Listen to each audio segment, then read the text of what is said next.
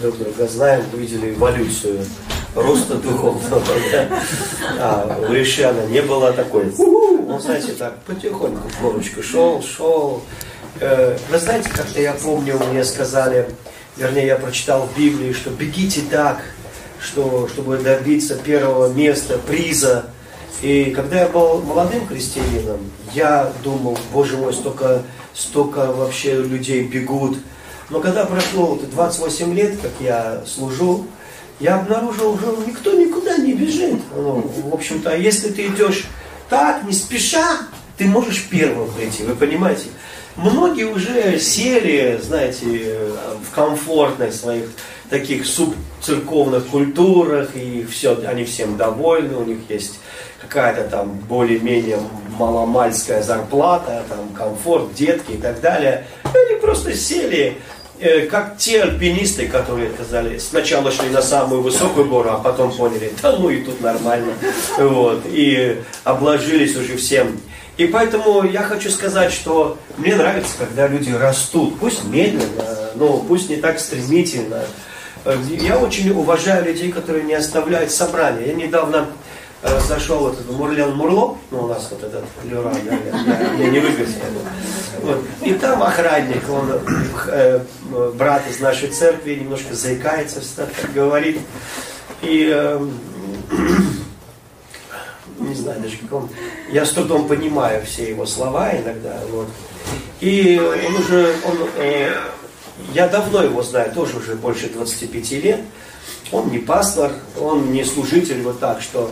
Но я всегда вижу его в церкви. Знаете, я всегда вижу его в церкви. И, и у него непростая жизнь, я не знаю, как там до этого было совсем. Он был в моей домашней группе. Вот, и чего-то я вышел там, с какими-то товарами из этого Мурляна Мурло, он охранник после кассы стоит, увидел меня, подошел, поздоровался, и вот так заикаясь, он говорит, пастор, вот я слушаю, у него глаза горят, аж лицо светится, он говорит, я вот слушал твою проповедь, я уже третий раз ее слушаю, и вот, потом же там помолись за что-то, я помолился, и я шел еще долго о нем думал, мы попрощались, надо ехать, я шел, он там остался охранник, я шел, и мне показалось, что у него потрясающее служение Богу. Вы знаете, мы иногда не понимаем, что такое служение Богу. Нам кажется, что служение Богу это либо проповедь, либо пение, либо, как помню, в новом поколении в Риге служение Богу заключалось в трех вещах. Либо ты проповедуешь, либо деньги зарабатываешь. Или отвали. Вот. Ты нас как человек не особо интересуешь. И бывало, что людьми пренебрегали, потому что пасторы стали крутыми, они стали такими респектабельными, комфортными. Ну, вот, на нормальных машинах начали ездить. И я заметил такую вещь, что э, мне показалось это странным, потому что я подумал, ну Бог же не только избрал людей на две категории, бизнесмены и пасторы, ведь есть много разных людей, и у, у Бога есть план для каждого человека. И я помню моей жене, пророке, она не служила в таком служении публичном, как я, потому что когда мы поженились, Бог ей сказал, тебе надо умоляться мужу возрастать. И она занималась с детьми. И каждая женщина женщине рознь. Вы знаете, мы не все одинаковые, мужчины и женщины мы разные.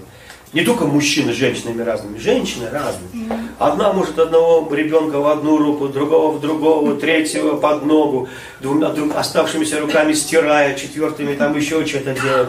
У нее силы много, а другая вот она может немного делать. И Бог, допустим, много на нее не возлагал, никаких бремен. И мы вот часто сравниваем, я в твоем возрасте шахтером был, да я там вагонетки руками это. А этот стоит такой чморик, он там какие вагонетки, он, он чуть спину не сломал, когда что-то переносил там немножко. И вот он может быть к этому и не призван. Но мы всегда хотим, чтобы все вот были, знаете, вот как как, знаете, вот как я, вот чтобы все было как мы, да, я футболист, и все вы будете футболистами. Наша церковь, церковь футболистов, не хоккеистов, поймите это. Да, кто не играет в футбол, то ты Господа не слушай. Вот, и, но, да, да, да, но на самом деле мы настолько разнообразные, но настолько разные. Я помню, все пророки приезжали, и моей жене пророчество, все, как сговорились, разные. Приедут так и говорят, Бог хочет, чтобы ты просто была, вот так. А она же не какой-то там, лишь не кошка, что просто была. Вот у меня кот Кесарь, я его зову. В честь Кесарева сечения, потому что его достали из кошки друг мой, э, ветеринар. Он, я ассистировал, знаете, я, у меня здесь фотки, я в белом халате, в перчатках. Вот мы разрезали мою кошку, достали кота, котенка. И он держит его. Он вообще не смеется обычно, этот человек. Он, он, серьезно. Как назовете? Ну, мы, в общем, потрясли, чтобы он ожил, вы понимаете. Ну, как он зашевелился, он говорит, как назовете? Я посмотрел, только что делали кесарево сечение. Я говорю, кесарем. И доктор сказал.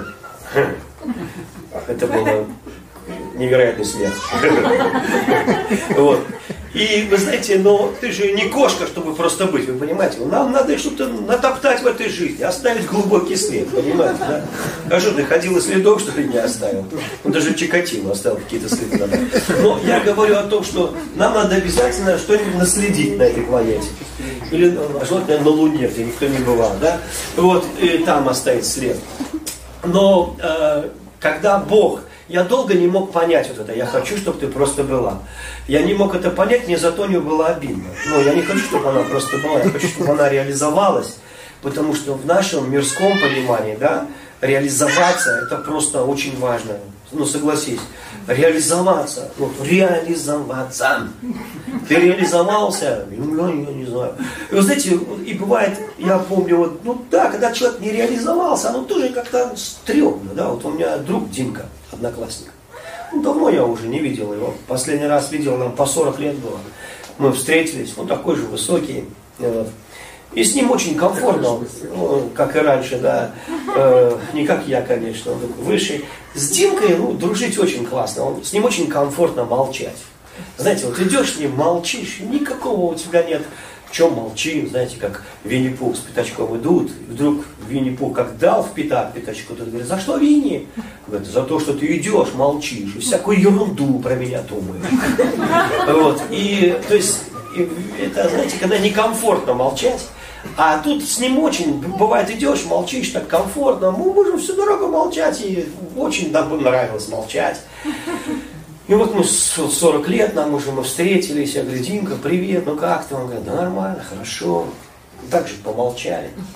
Я говорю, как, где ну, надо же спросить что-то. Я говорю, где, где работаешь? Он говорит, ну, в виртуальном агентстве. И я, говорю, я подумал, может, это его бизнес. Я говорю, а, ну, 40 лет человеку, может, уже в бизнес там какой-то. Я говорю, это, ну, а что ты там делаешь? Он говорит, ну, а, могилы копаю. Ну, так замолчали оба, потому что ну, я не знал, о чем дальше спрашивать. Но я подумал, вот я подумал. Вот Димка родился, мальчик, сказали маме, мальчик у вас родился раньше. И подошли к нему доктор, мама и сказали, расти, мальчик, большим, вырастешь, могилу копать будешь. Понимаете, мы же не, не планировали такую жизнь, согласитесь, ну да? Мы думали, ну, на худой конец космонавтом. Ну да, ну кем-то, натоптать надо, состояться надо обязательно. Очень надо человеку состояться. Вот. И э, натоптать на этой земле. А получилось, что ты 40 лет тебе, а ты могилы копаешь. Ну, ну и как бы у меня есть друг, ну, вот он живет далеко в Сибири, ну, вот, у него голубые-голубые глаза, вот как небо. Вы знаете, вот такой, он большой человек, ну как ребенок, у него такой наивный. Мне очень нравится, он в таком Лексусе большом ездит. Вот. И у него в его городе половина ритуальных сервисов ему принадлежат, а другая мэрии. Он отвоевал, он такой боец. И он, он говорит, я единственный в регионе, который, если человек, допустим, выстрелил из ружья себе в голову, да, и он так это рассказывает, вот, как, знаете, вот, как будто ему три года, вот ребенок. Ну вот, голубые-голубые глаза. И вот, кстати, все время такой диссонанс внутри, потому что его внешность не соответствует его вот радости, которую он испытывает. Бывает, выстрелит человек в голову, да, и нет головы, да, а я могу собрать, будет как живой. Вот. Я как представлю, как он это все, знаете, реставрирует, ну и вот. И тот лежит как живой, и, знаете, и родственники очень благодарны, потому что есть на что посмотреть. А так, говорит, не на что было смотреть. И я пошутил, я говорю, а вы случайно корпоративы, пирожные не, не в виде гробиков делаете? Я просто прикололся. Он удивился дару словознания и сказал, да, извините кроликов. Вы понимаете? И я подумал, ну это его призвание, человеку нравится. Понимаете? Ему нравится посмотреть, что внутри, почему умер, что за предмет он проглотил. Вы, блядь, или почему стрелял в голову, как ее собрать, ну, вот, как сделать, чтобы был как живой, как подгримировать. Вот. Но не все призваны. Но нам кажется, что вот мы же, мы же живем на планете этих ценностей. У нас с вами есть все две ценности. Одни, которые нам проповедуют, это духовные ценности, да. И, кстати, есть грехи физические, есть духовные. А другие ценности, которые нам этот мир уже проповедовал давно, то есть ты еще только родился, и от тебя уже что-то ожидали, на тебя уже поставили, ты должен хорошо был учиться, оказалось, что ты тупишь, да, э, ты должен был знать несколько языков, оказалось, ты русский не сдал, ЕГЭ. Ну и вот, и вы понимаете, на нас поставили уже как на лошадь, ну, кем мы должны себя представлять. Потом у нас получилось, как получилось, вы понимаете. Потом у нас кризис среднего возраста, если ты в детстве еще ничего не пережил, ни одного кризиса. И этот кризис говорит о том, что ты мужик не состоялся. Вот, люди, люди... Все нормально? И вам не скучно? Свет нам лучше, чем... Ну, ладно, хорошо, я хватил ближе, ближе к вам, я тяну. Давай. И, и да, и да, и да, мы уважаем тех, кто наследил в мире, кто много спел, кто стал звездой. Вот. И, но если ты посмотришь э, на людей Библии, ты обнаружишь, что там были люди, которые там скитались, не состоялись. И потом ты увидишь, что они, их весь мир недостоин. Угу. То есть, и Библия говорит, которые настолько велики в глазах Бога, что вся планета вместе взятая недостойна этого человека. И ты увидишь, что есть следы духовные, а есть следы, которые проходят, как после песчаной бури. И те, кто были звездами когда-то, и следующее поколение от них не тащится, мягко говоря. Вы понимаете? У меня Марк от Пугачевой не тащится. А я помню, пластинку просто сожрал вот это. Арлекина, Арлекина. Я там пока нет дома, вы понимаете. И вот э, миллион, миллион, миллион. Я чуть не обсикался, а потом понимаете? Сегодня она совершенно никого не, ну, не, не, не впечатляет. Вы понимаете? То есть, и оно как бы прошло как мода, как, как, как после песчаной бури не остаются следы. Как на пляже ты раз оставил ноги в мокром песке, а то что и смотришь, как они исчезают. Вот так слава человеческая. И мы часто сфокусированы на человеческой славе мы проходим мимо радости Бога. Я даже не могу вам объяснить, насколько глубокие вещи я вам сейчас говорю. Понимаете, мы настолько, у нас церкви перфектные, у нас все должно быть, ну, как бы на высшем уровне. У нас ценится вот этот, знаете, блеск, шик, свет красивый, дым, дым из дым машины. Знаете, вот, чтобы дымило, чтобы светло было видно в дыме, да? Вот чтобы, вот все вот это. В то время, как мы можем пропустить дух, и дух не интересует плоть, всегда противится духу. Дух не, плоть не интересуется духом вообще. Плоть ищет свое служение, плотское служение. Плоть ищет, как угодить Богу по плоти. И она хитрая, эта христианская плоть. Она, она намного хитрее, чем мирская плоть. Да. Потому что христианская плоть после нескольких обрезаний и срастаний научилась как имитировать обрезание, вы понимаете? То есть она уже поняла, что здесь в христианском мире не так просто замаскироваться. Не так просто замаскироваться. И она намного хитрее, чем вот ну, просто неверующий. Пьет, курит, христианская плоть. Пьет и курит и говорит, Бог не вменяет мне грехов. Дух не входит. Только в тело а это тело стлеет вместе с дымом. А-а-а. Я никогда не могу совершить в духе, говорит хитрая христианская плоть. Вы понимаете? И она к любой теологии, к любому богословию подстроится. К любому вообще. И Бог позволяет, говорит, а, ну, а, а хотящиеся заблуждаться, будут заблуждаться, потому что они хотят. И желание плоти «хочу», они остаются теми же самыми. И когда ты живешь в этом, понимаете? Ты можешь оправдать чем угодно. Да. Благодатью можешь оправдать. Мне, о, пастор Сергей, ты учишь о благодати, но мы пошли дальше. Я говорю, куда дальше? Мне говорят, а вообще уже мы поняли, что сатаны нет. Я говорю, куда делся? Всегда был. А мне говорят, это не сатана, это просто вот... А следующая версия еще глубже, вообще глубокая. Демонов нет, бесов нет.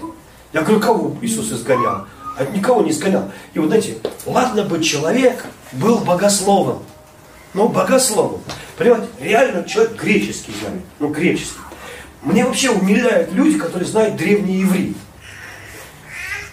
Я в это не верю. Какой древний? Какой иврит вообще? Ты по-старославянски разберешь что-нибудь сейчас?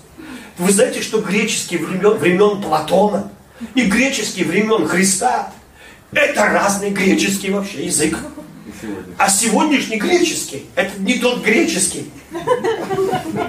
Я помню там, знаете, там, Петр, ты агапа меня?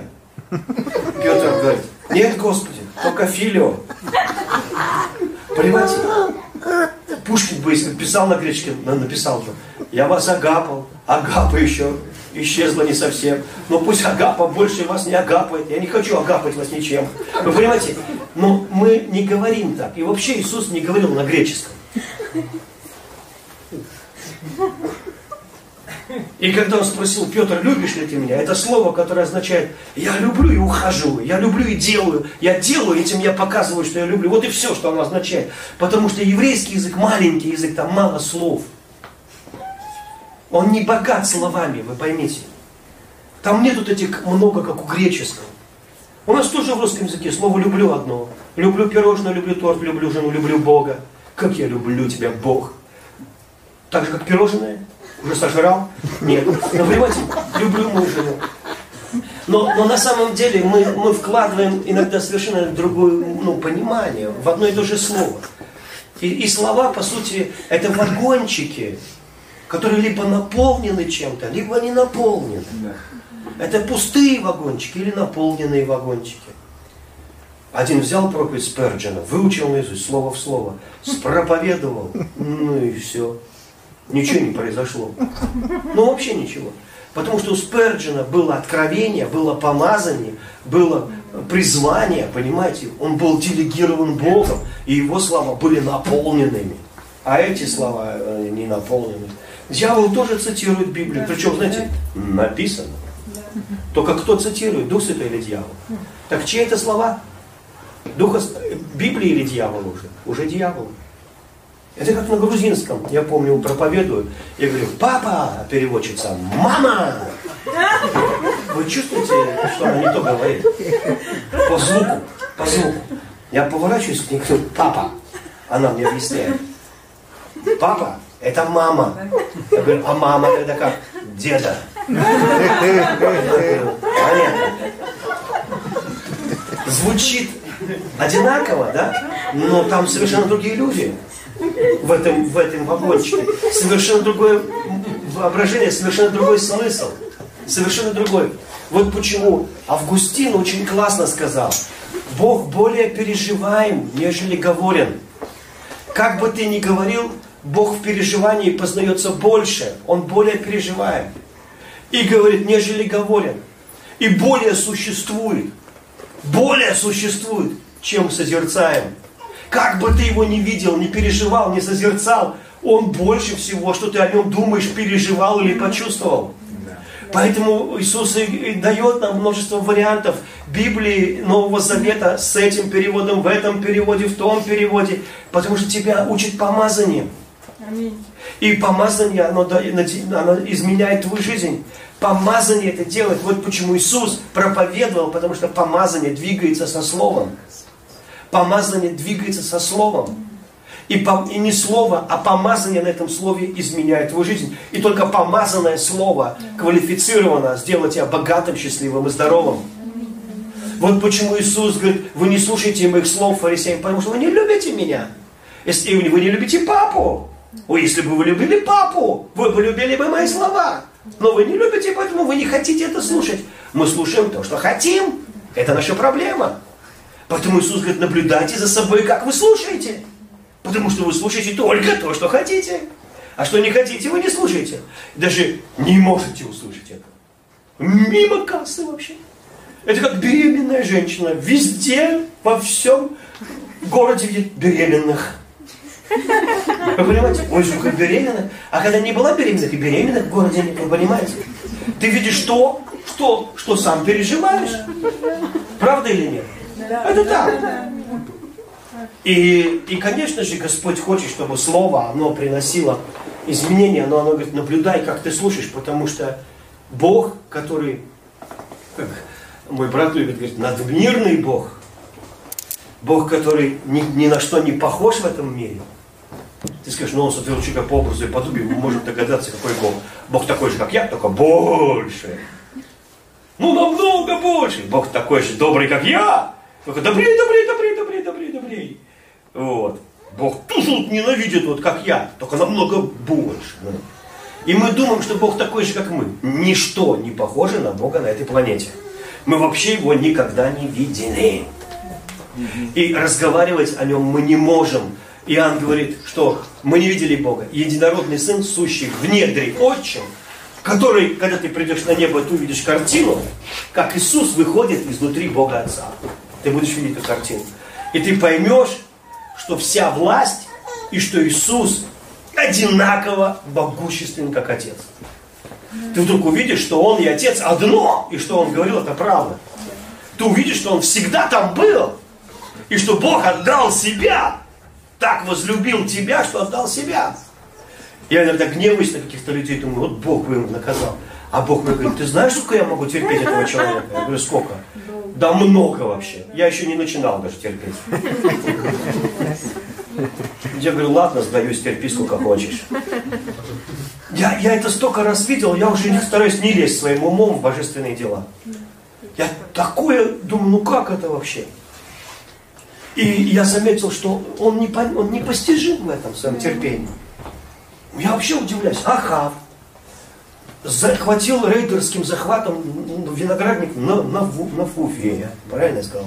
На, да.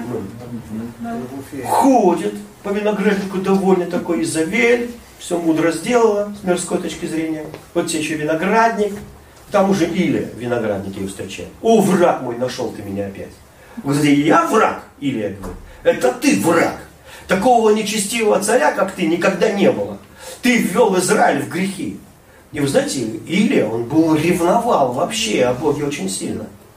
Я вообще лучше бы под, под Илью лучше не попадать, это как под самосвал. Вы понимаете, лучше не попадать. И он ему напророчествовал всего хорошего. И ушел. А тот взял и покаялся. Потому что он уже видел. Или я помолился, дождя нет. Или я помолился, дождь пошел. И еще бегает быстрее колесница. Так его еще не поймать, если захочет уйти куда-то. Его вообще дух может перенести. И он понимает, что Божий человек. Но он живет в плоти. Он, он плотской. У него жена. Она любит волшебников. Она любит этих шаманов с бубном. Понимаете? Она любит вот это все. Это тоже какое-то, ну, чудо маленькое. У него тоже свои обстоятельства, но он кается. Говорит, прости меня, Бог. И Бог останавливает Илью и говорит, Ахав раскается. Не наведу на него бедствий. Я говорю, Господь, ты чего? Это лицемерное раскаяние, это лицемерный царь. В баранку его надо завязать. А Господь такой, ну покаяться.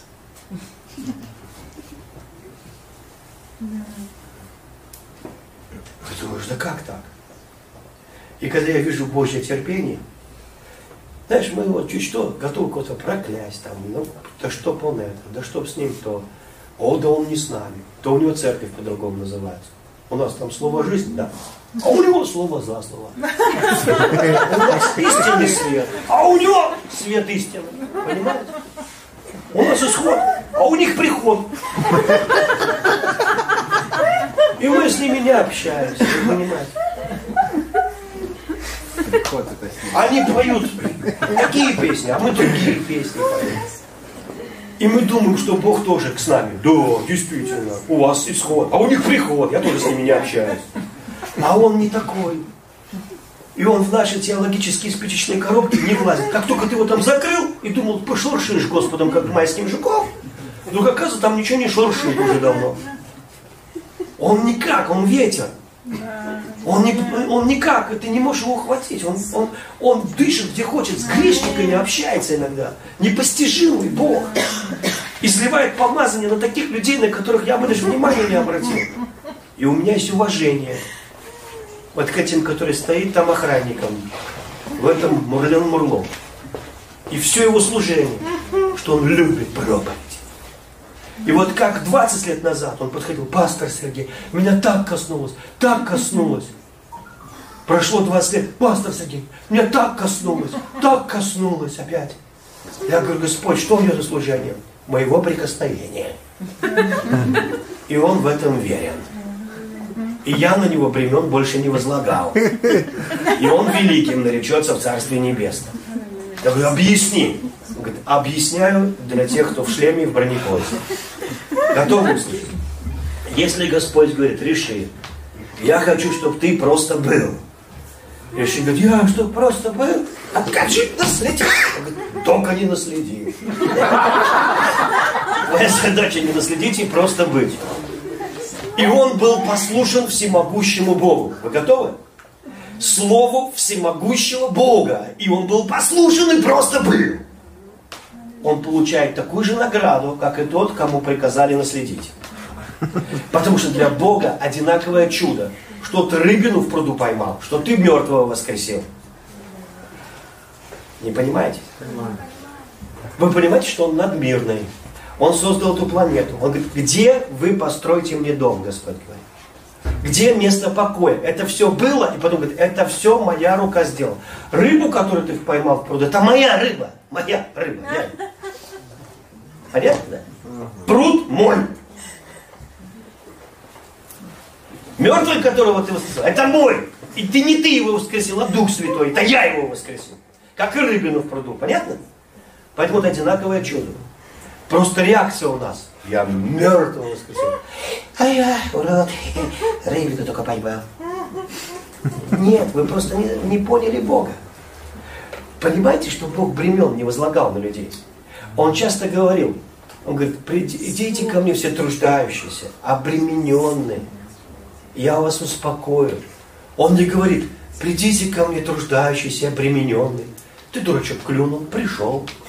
И потом на тебя навешали всего. И ты не просто должен по полной программе, ты еще и в ад пойдешь, если все это не отнесешь. И ты чувствуешь, что до покаяния ты не был так обременен, как И ты думаешь, ё-моё, вот я попал. Ты теперь слегка подпроклят, мой дорогой, если ты... И ты уже живешь в этих религиозных страхах не угодить Богу. Ты тут Богу не угодил, тут еще пару раз не угодишь, и угодишь прямо в ад. Ты понимаешь? И мы настолько в это уверовали, что если кто-то приоткрыл форточку свободы, и ветер такой, мы закрой эту страну. У нас в стране такие законы. Если одного продуло, всем целлофановые пакеты надо. Ты говоришь, так это его продуло.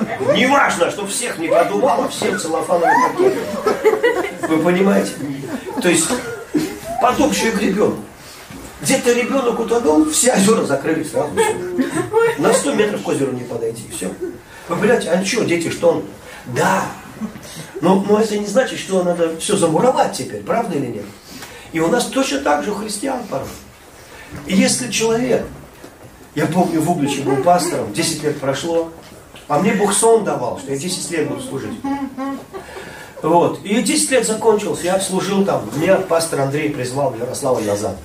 Давай. Но я и не уезжал. Я в Углич ездил. 100 километров туда, 100 назад, все время мотался туда.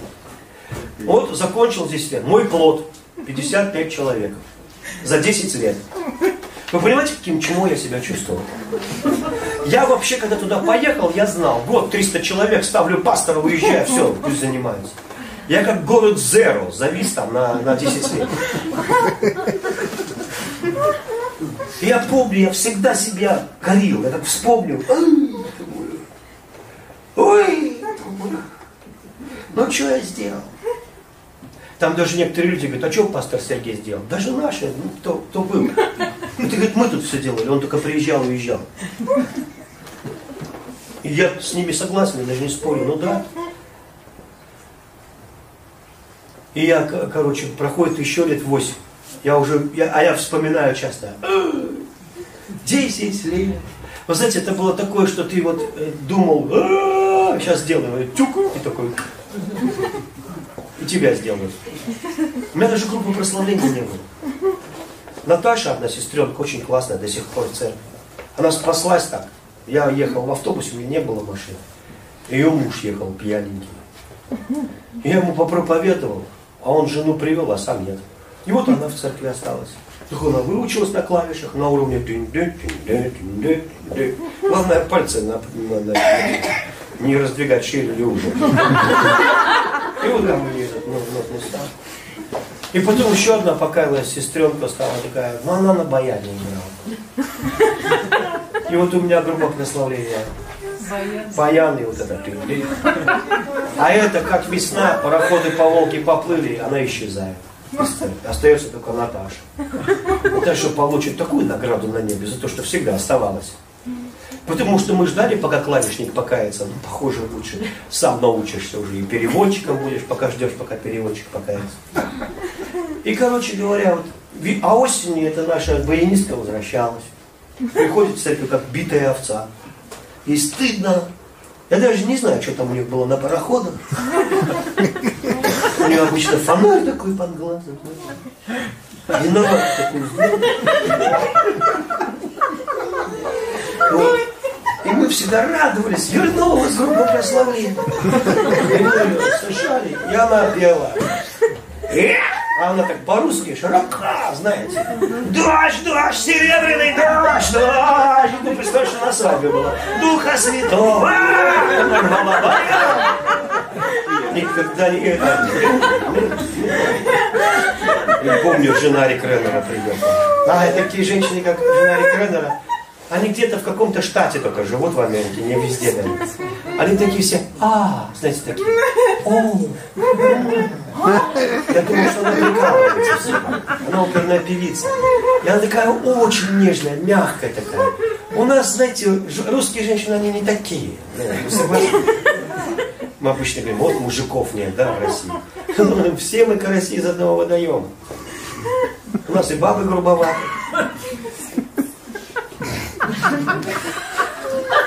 Я когда жил, приезжал ко мне в Норское, там такой учительница. Ваш сын не соответствует в школе, нашему норскому социуму. Ну что такое норский социум?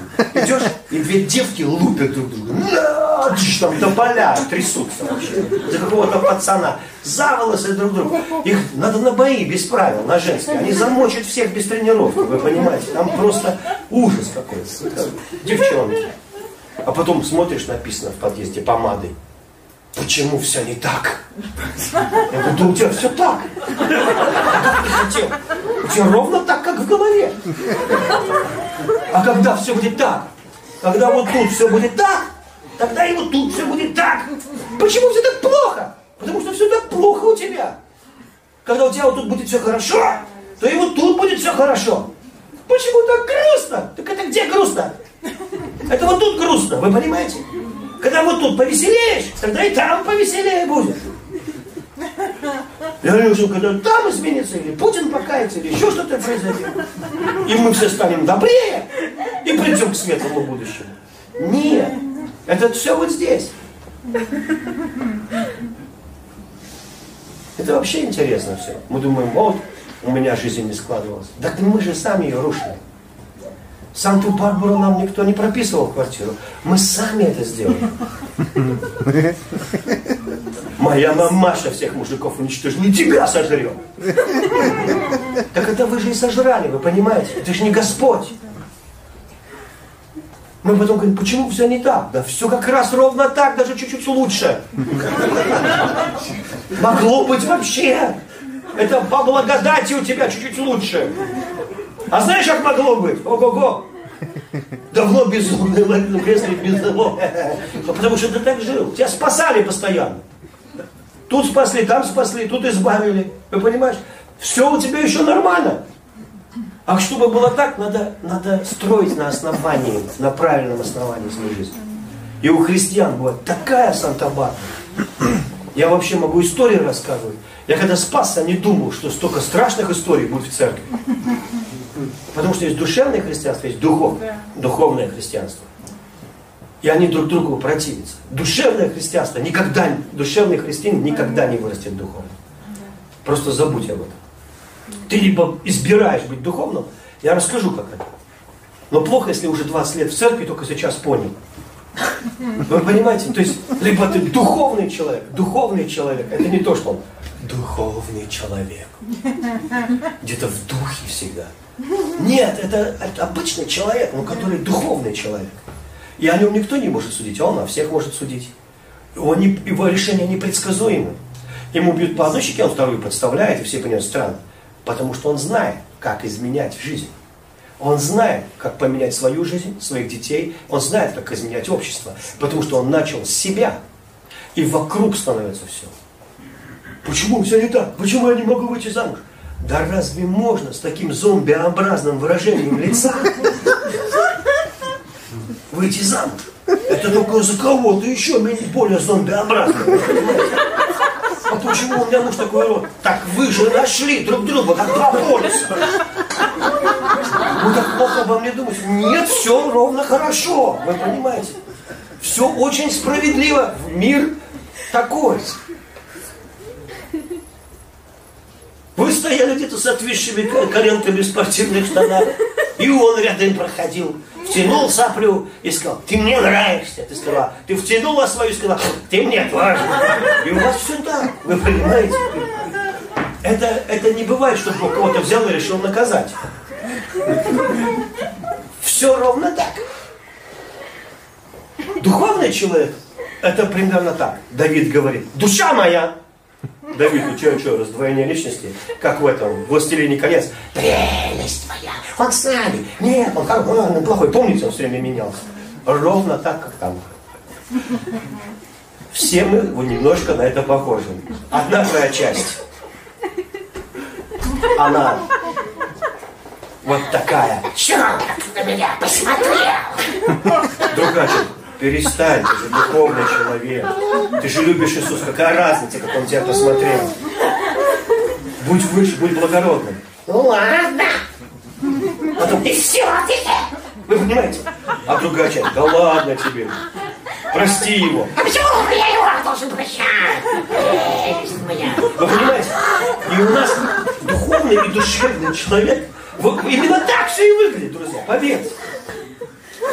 Нам не надо много бесов, мы сами устаем от себя, вы понимаете? Вот, и, и Давид говорит, душа моя, с кем ты разговариваешь? Кто разговаривает? Душа же не может сама с собой разговаривать, правда? Значит, дух разговаривает с душой. Духовный человек разговаривает с душевным человеком. Душевный человек раскис. У душевного человека все плохо. У духовного человека все хорошо душевный человек говорит, с чего это все хорошо? Он говорит, Иисус воскрес, Он живой, у нас все получится, Он любит нас. Ты думаешь, да? И духовный уговорил душевного, и даже душевный успокоился в уповании. Но посмотрел новости и расстроился. Призрак бросит по руки, все очень страшно. И он говорит духовному человеку, одень четыре маски, йокселемос. Духовный человек одел четыре маски, и потом говорит, слушай, подожди, подожди, подожди, подожди, ну что мы сейчас делаем с тобой? Мы защищаемся. Ну, с одной стороны, да, разумно. Но с другой стороны, когда это доходит до паранойи, вы понимаете?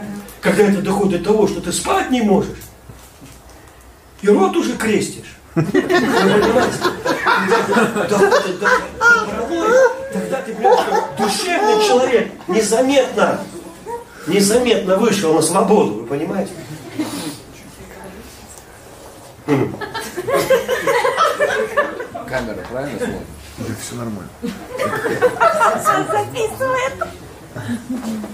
Я по данным мне от Бога благодати, 1 Коринфянам 3 глава, я по данной от Бога мне благодати, что Бог дал Павлу благодать. Какую благодать? Как мудрый строитель. Положил основание, а другой строит на нем. Не я, это другой строит. Не надо ответственность за свои развалины возлагать на меня. Я положил основание. Хорошее основание. Но ты строишь на этом основании. И пока человек честно не признает, что он ответственен за свою жизнь, за свою радость, за свою веру, за свои чудеса, за свою судьбу, пока он не возьмет ответственность и не начнет строить на этом, он всегда найдет виноватых. Понимаете, в чем дело? Павел говорит, я как мудрый строитель положил основание, а другой строит на нем. Ну каждый, смотри, как строишь. Бывает, конечно, знаете, вот у меня друг есть, он когда строил дом, я помню, приду к нему, он сидят строители на крыше, ну, знаете, гибкую черепицу приколачивают, и он смотрит рядом сидит. Прям реально смотрит, как строит. Он, у него все бригады от него сбежали, и друг другу передали, не приходите к нему, замучайтесь. А почему вы так сделали? А почему? Но, но с другой стороны, потом он ко мне пришел на стройку. И говорит, Серега, а чуть они тебе блок кирпичный вот тут замазали, тут замазали. Его только с одной стороны надо замазывать, а они со всех сторон его замазали. Я такой, скажи им, пусть все разбирает. Я аж напугался этим мужиком. Представляешь, это все разбирать. Он, я говорю, я говорю, друг, не, не, не кипиши, успокойся, успокойся, мы разберемся. Я подхожу к рабочему, говорю, он классно, они все ровно, идеально делают. Я говорю, «А почему вот этот блок тут замазали, тут замазали? Он говорит, Сергей, говорит, я с таких блоков в жизни никогда не строил. Мы кирпич кладем, мы это, такой. А здесь, говорит, они у тебя такие с пазами. И говорит, я когда беру второй блок, то эти пазы, они не совпадают. Я говорю, правильно, потому что это не немецкий блок, это питерский. В немецком совпадают. В питерском не должны. Я даже не обременяю совпадением пазов. Он говорит, и чтобы они совпали, я должен вот так вот брать несколько блоков и примерять, вот как, знаешь, вот, о, вот эти вроде подходят. И я подумал, говорит, я вот здесь мазну, вот здесь, а тут воздух как утеплитель. Я думаю, так даже лучше. Я понял, что он не дурак, хороший строитель. Я говорю, так и делай, как ты делаешь. А потом взял пену, когда они ушли, и запенил все дырки, какие только увидал. Пять баллончиков ушло. Зато ничего. Так мне посоветовал другой. Я смотрел, как строят, но я не драматизировал, понимаете? Я не сидел, как этот, как демон на шее у расстроителя. То есть я не выносил им мозг. Потому что ты выбираешь, как ты строишь, ты можешь. И Бог дал нам жизнь, чтобы мы строили. Это не такое. Потому когда я хотел строить дом, я хотел строить дешевый, мне объяснили, что весь мир живет в домах каркасных и нормально живут. Все равно дети в вашем доме жить не будут, они уедут, кому достанется ваш дом, продавать кому-то. И каркасный стоит 2 миллиона, ну такой. Я нашел проект каркасного дома, а фундамент сделал ленточный из, из бетона. И мой друг строитель пришел, говорит, Серега, ты что, дурак? Я говорю, в смысле? Ты хочешь каркасный дом вот на таком крутом фундаменте делать? Я говорю, ну да. Он говорит, лучше тогда из газосиликата строить. И у меня не было денег. Но на, на каркасный надо сразу 2 миллиона, потому что не за лето построили. А на этот-то не надо сразу. Только на кирпич. Бог дает жизнь. Я по... зимой кризис 14 год. Мой друг Женька говорит, Серега, керамический блок стоит так же, как газосиликат.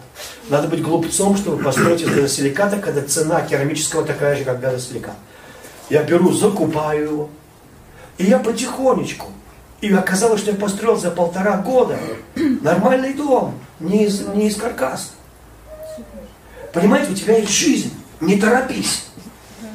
И Павел говорит, никто не может положить другого основания, кроме того, которое положенное, которое есть Иисус Христос.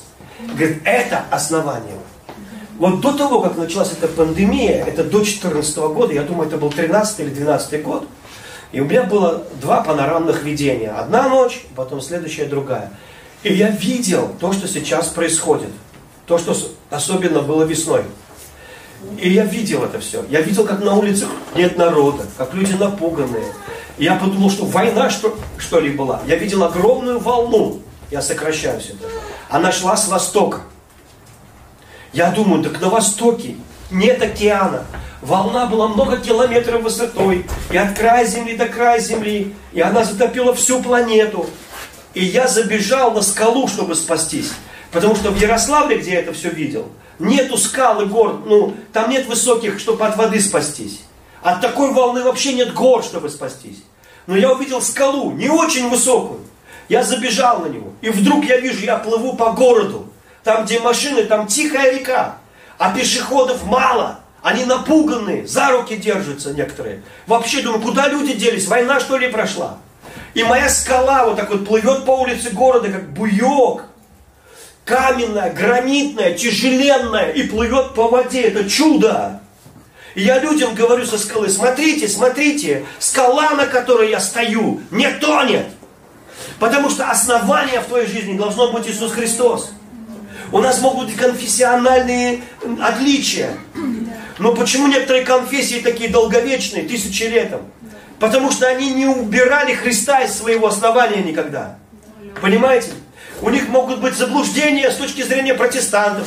У них, им кажется, что у нас заблуждения с точки зрения там, католиков или православных. Но, но ты не живешь теологией, ты живешь Христом. Христос, Он вне конфессиональный. Христос больше, чем любая конфессия. Он и есть тот, кто спаситель души и тела и всего. И если ты построил на нем, смотри, как строишь. Ибо и дальше говорит, строит ли кто на этом основании из золота, серебра, драгоценных камней, дерева, сена, соломы. Каждого дела обнаружится. День покажет, ибо день покажет, потому что о, в огне открывается. Огонь испытывает дело каждого, каково оно есть. У кого дело, которое он строил, устоит, тот получит награду, а у кого дело сгорит, тот потерпит урон, впрочем, сам спасется. Но так, как бы из огня. То есть здесь что мы видим? Сто процентов.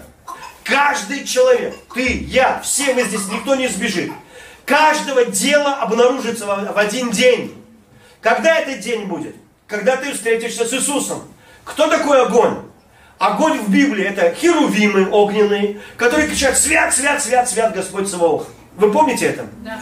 Огонь это твое столкновение с Божьей святостью, с Его любовью. Это когда ты встречаешься с Иисусом. Например, решит Иисус. И мы с Ним встречаемся. Он посмотрел на меня. И у него очень огонь. Полный любви. И он так раз на меня насквозь. И все мои мотивы вот так сгорели. Все сгорело. Осталось только то, что было построено на мотивах честных. Да. Понимаете? Потому что здесь речь идет о мотивах. И Павел в другом месте пишет, ничего не делайте, можно по-русски, ничего не стройте, ничего не делайте из любопрения или из тщеславия. Помните? Он, то есть, если я строю, и мой мотив это прославиться, тщеславие, микрофончик, уважение людей, то когда я встречусь с Иисусом, Он посмотрит на меня, я все пойму в один миг, все сгорит это. И оказывается, но спасен. Иисус Господь, основание непоколебимо. Награду получать не за что, потому что все делал для себя любимого. Не за что награду получать. Оно сгорело. Но Иисус говорит, дружище, ну, ну что делать? Я тебя люблю. И такой, ну. А на земле у тебя не было возможности разглядеть, почему ты это делаешь? Я не хотел это видеть. Я стремился наследить. Натоптать на этой планете поглубже следы. Понимаешь? Мы только то хотим, что хотим. И это и видим. Это наша беда. Нам очень трудно быть честными с собой. Я это говорю, потому что я это знаю. Я помню, иду по улице, 92 год или 3 93 Экзамен, три молитвы у меня было к Богу. В Москве, в Измаил, пророческая конференция, 40 пророков, минометный пророческий обстрел. Ни одна мина в меня не попала. Я говорю, Господи, дай пророчество, утверди меня, я призван, я не призван, я там, ну, наследю, не, не, не, не наследю, ну, ну какое-то пророчество, я, я верил в пророчество, чтобы кто-нибудь, мне было 23 года, 24, может быть, мне хотелось, чтобы вот, какое мое призвание, какое мое призвание, Господь, открой мне. Никто мне не пророчествовал, один какой-то американец на английском языке. И что, я не знаю, что он там говорил. На английском языке я его не знаю. Я еще больше расстроился. А потом мне надо было уехать. Еще конференция продолжалась. А там, там было как в раю.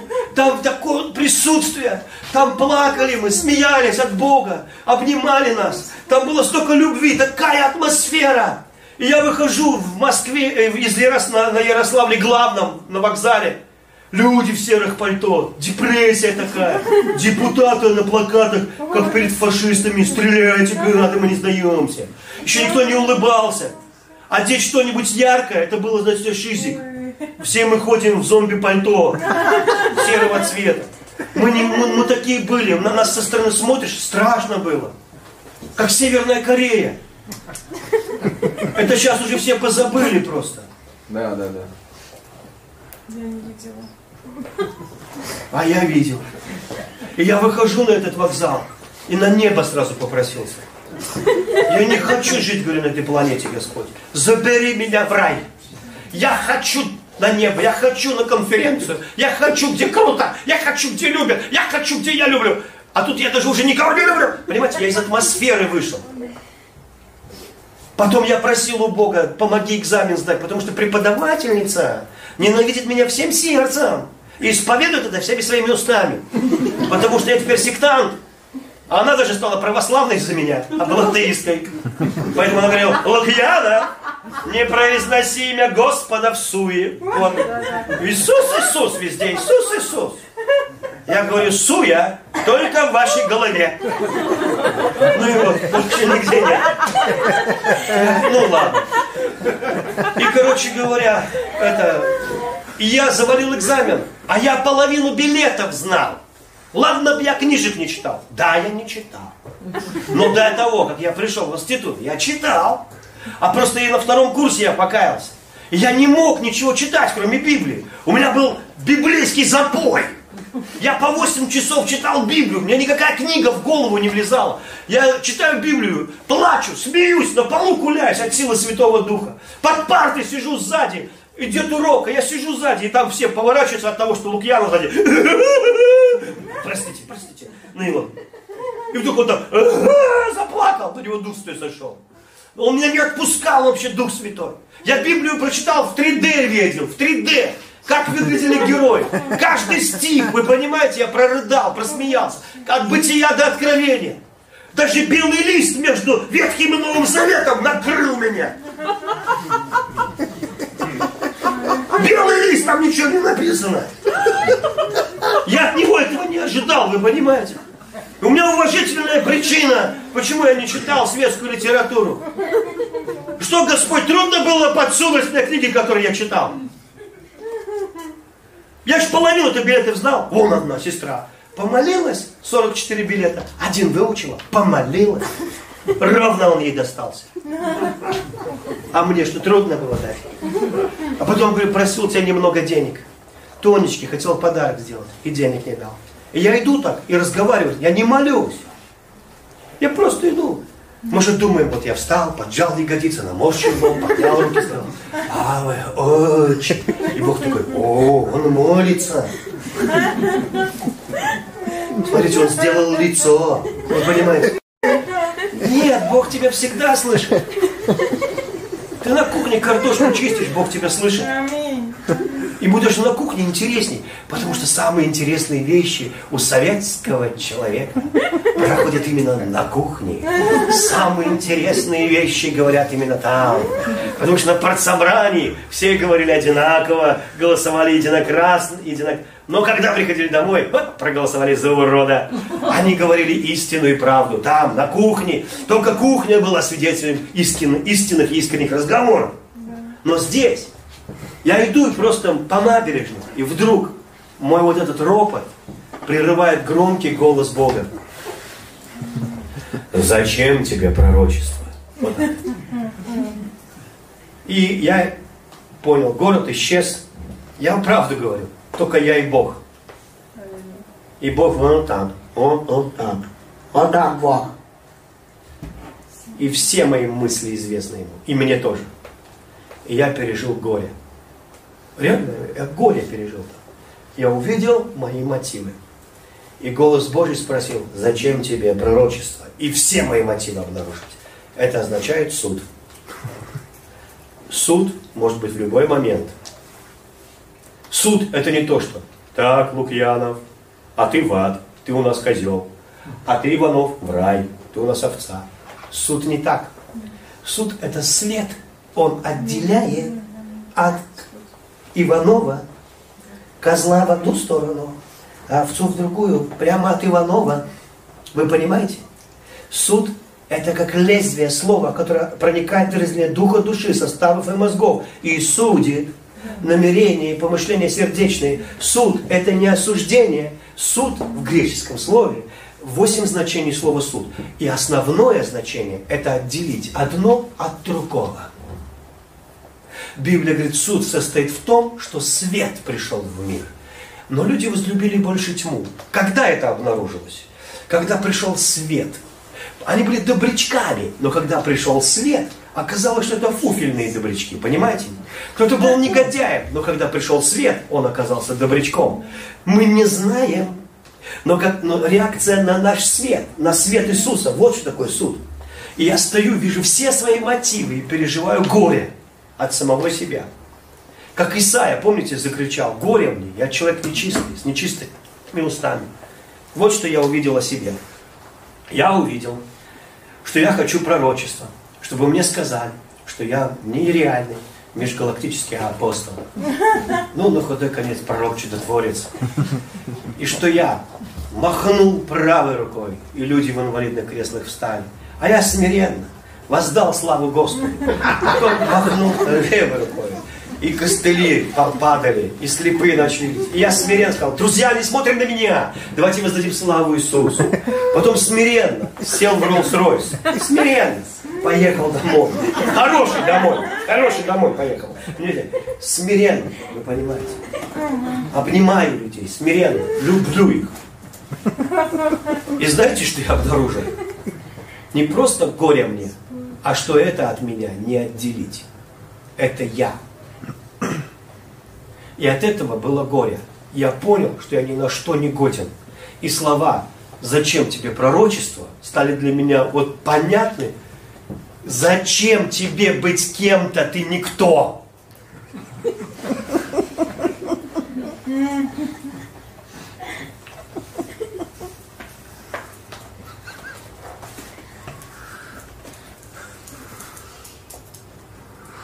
Я знаете, я тут книжечку начал писать с горя. Ну, с радости, может быть. Я даже вам прочитаю. Я уже несколько глав написал. Знаете, я вам прочитаю на, на, на эту тему. Сейчас я найду быстро. Называется «Моя книжечка». Вот. Нашел. Сейчас. Сейчас найду эту. Они коротенькие там главы. Сейчас, секундочку.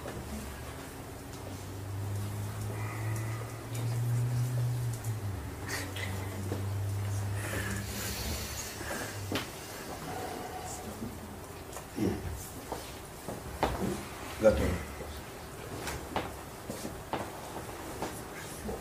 Вот она.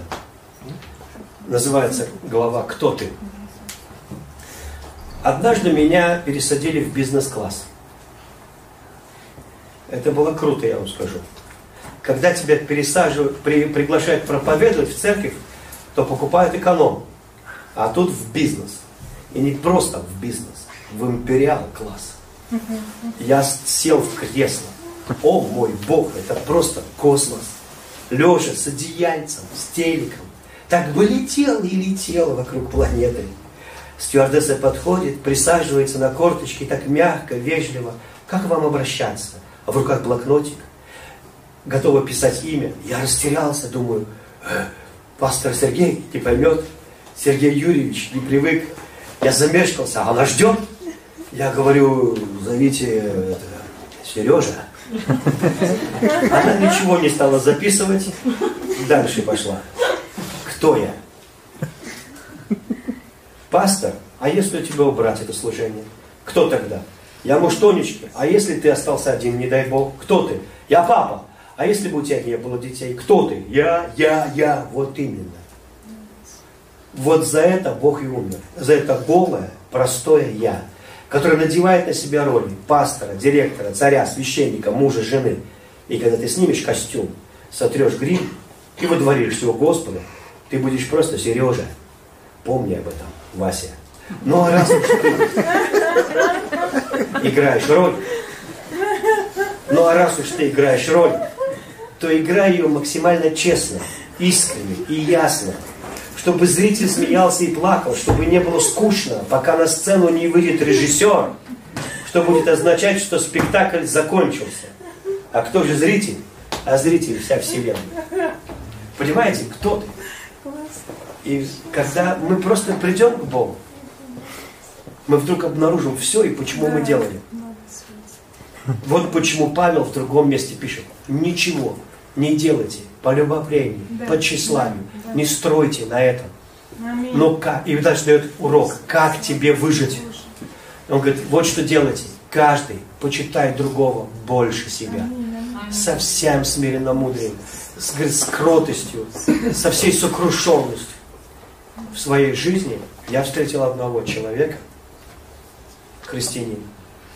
Я вам расскажу, почему бег на эту дистанцию так мало бегунов. Первый раз я встретил, когда ему было где-то около 60. Я думаю, 58. 58. Сейчас чихну. Аминь. Ну, вот. Туда не ходите две недели. Вот.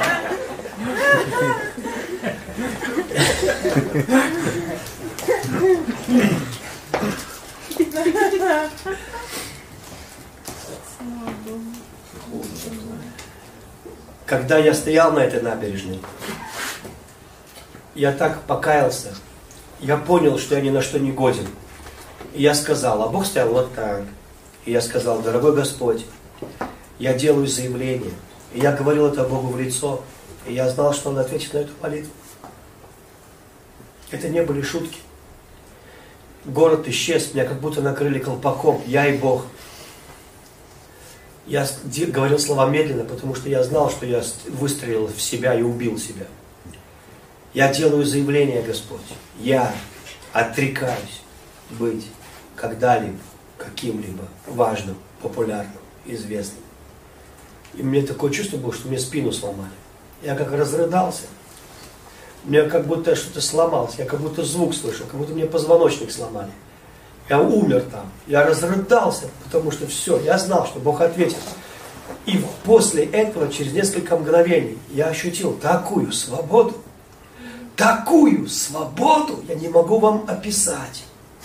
Просто быть, просто быть. Я не думаю, что много людей на планете пережили это. Я думаю, это единицы, кто пережил. Просто быть, вы понимаете? Просто быть. И от этого меня захватил такой восторг. Я не знаю, может быть, это было какое-то единение со Христом на несколько мгновений. Просто быть Сережей, просто быть. Такая радость, вдруг весь воздух начал искриться вокруг меня. Я как маленький ребенок стал. Такой счастливый, счастливый. Я не знаю, не могу описать, мне ничего не хотелось, просто быть. И голос, громкий голос Бога. Сегодня же тебе будет пророчество. А я ему говорю, у нас нет в церкви пророков.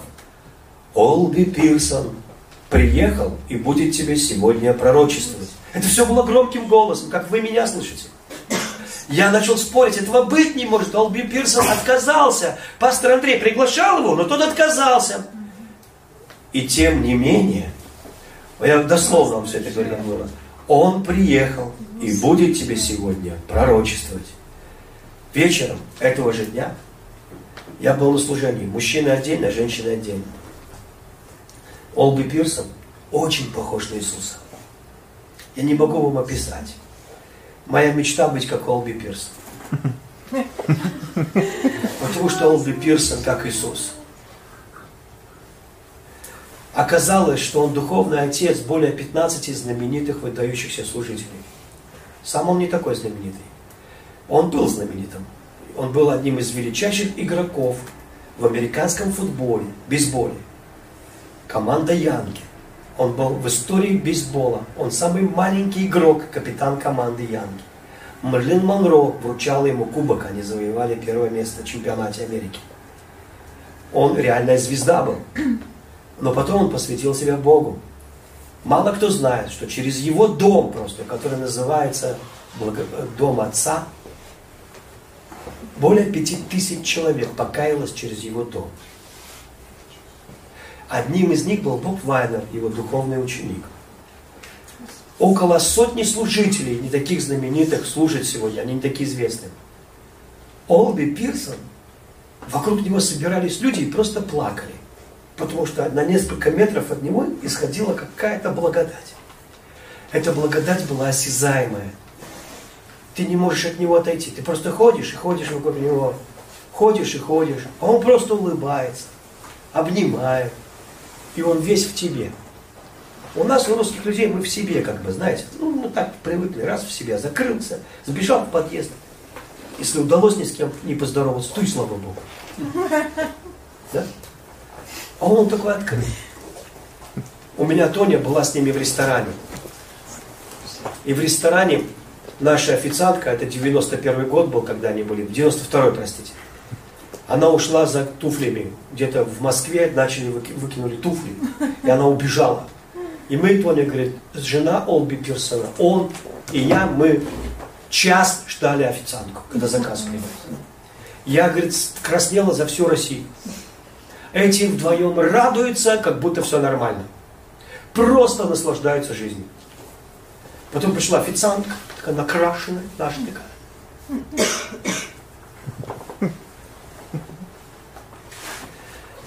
Ладно. Я просто еще одну вспомнил официантку на Норильский.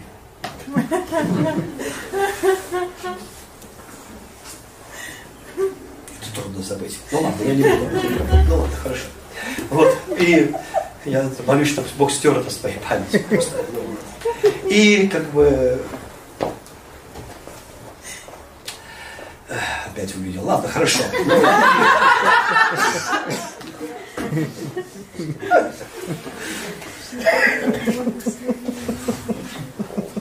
Что с ними так?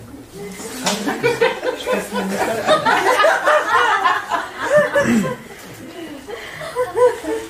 Понимаете, пока она подавала, мы старались на нее не смотреть, мы все смотрели в тарелку. Это, знаете, из той области такой борщ горячий так выньте грудью из борща. Вот. И вы знаете, это из той области, когда мы все старались так вот, ну, ждали, когда она уйдет. Но каждый раз, когда она заходила, я просто ни, до, ни после такой. Я такой в кино, знаете, ну нельзя такие кино смотреть. Ну, а мы все там пасторы были, ну, понимаете. Я не знаю, где они ее взяли, Ну, ну ладно, хорошо. Смотри, посмотрим картины. И хорошо, что это не было в подростковом возрасте. Ну я отвлекся. Итак, потом приходит это... Приходит официантка, как ни в чем не бывало. Ну, там подала, они поели. Говорит, мне стыдно было за ним. И когда она пришла и давали счет, Олги встал, достал 100 долларов. 92 год это огромные деньги. Месячная зарплата. В Ярославле 40 долларов месячная зарплата. Это хорошо. Он достает 100 долларов, кладет ей в руку и говорит, милая, Бог так любит тебя. Это начинает брызгать слезами, вот так, в разные стороны. Тушь течет. Он ее обнял с женой. Все вот так вот в помаде, в туши. Она орет на весь, офици... Э, на весь ресторан.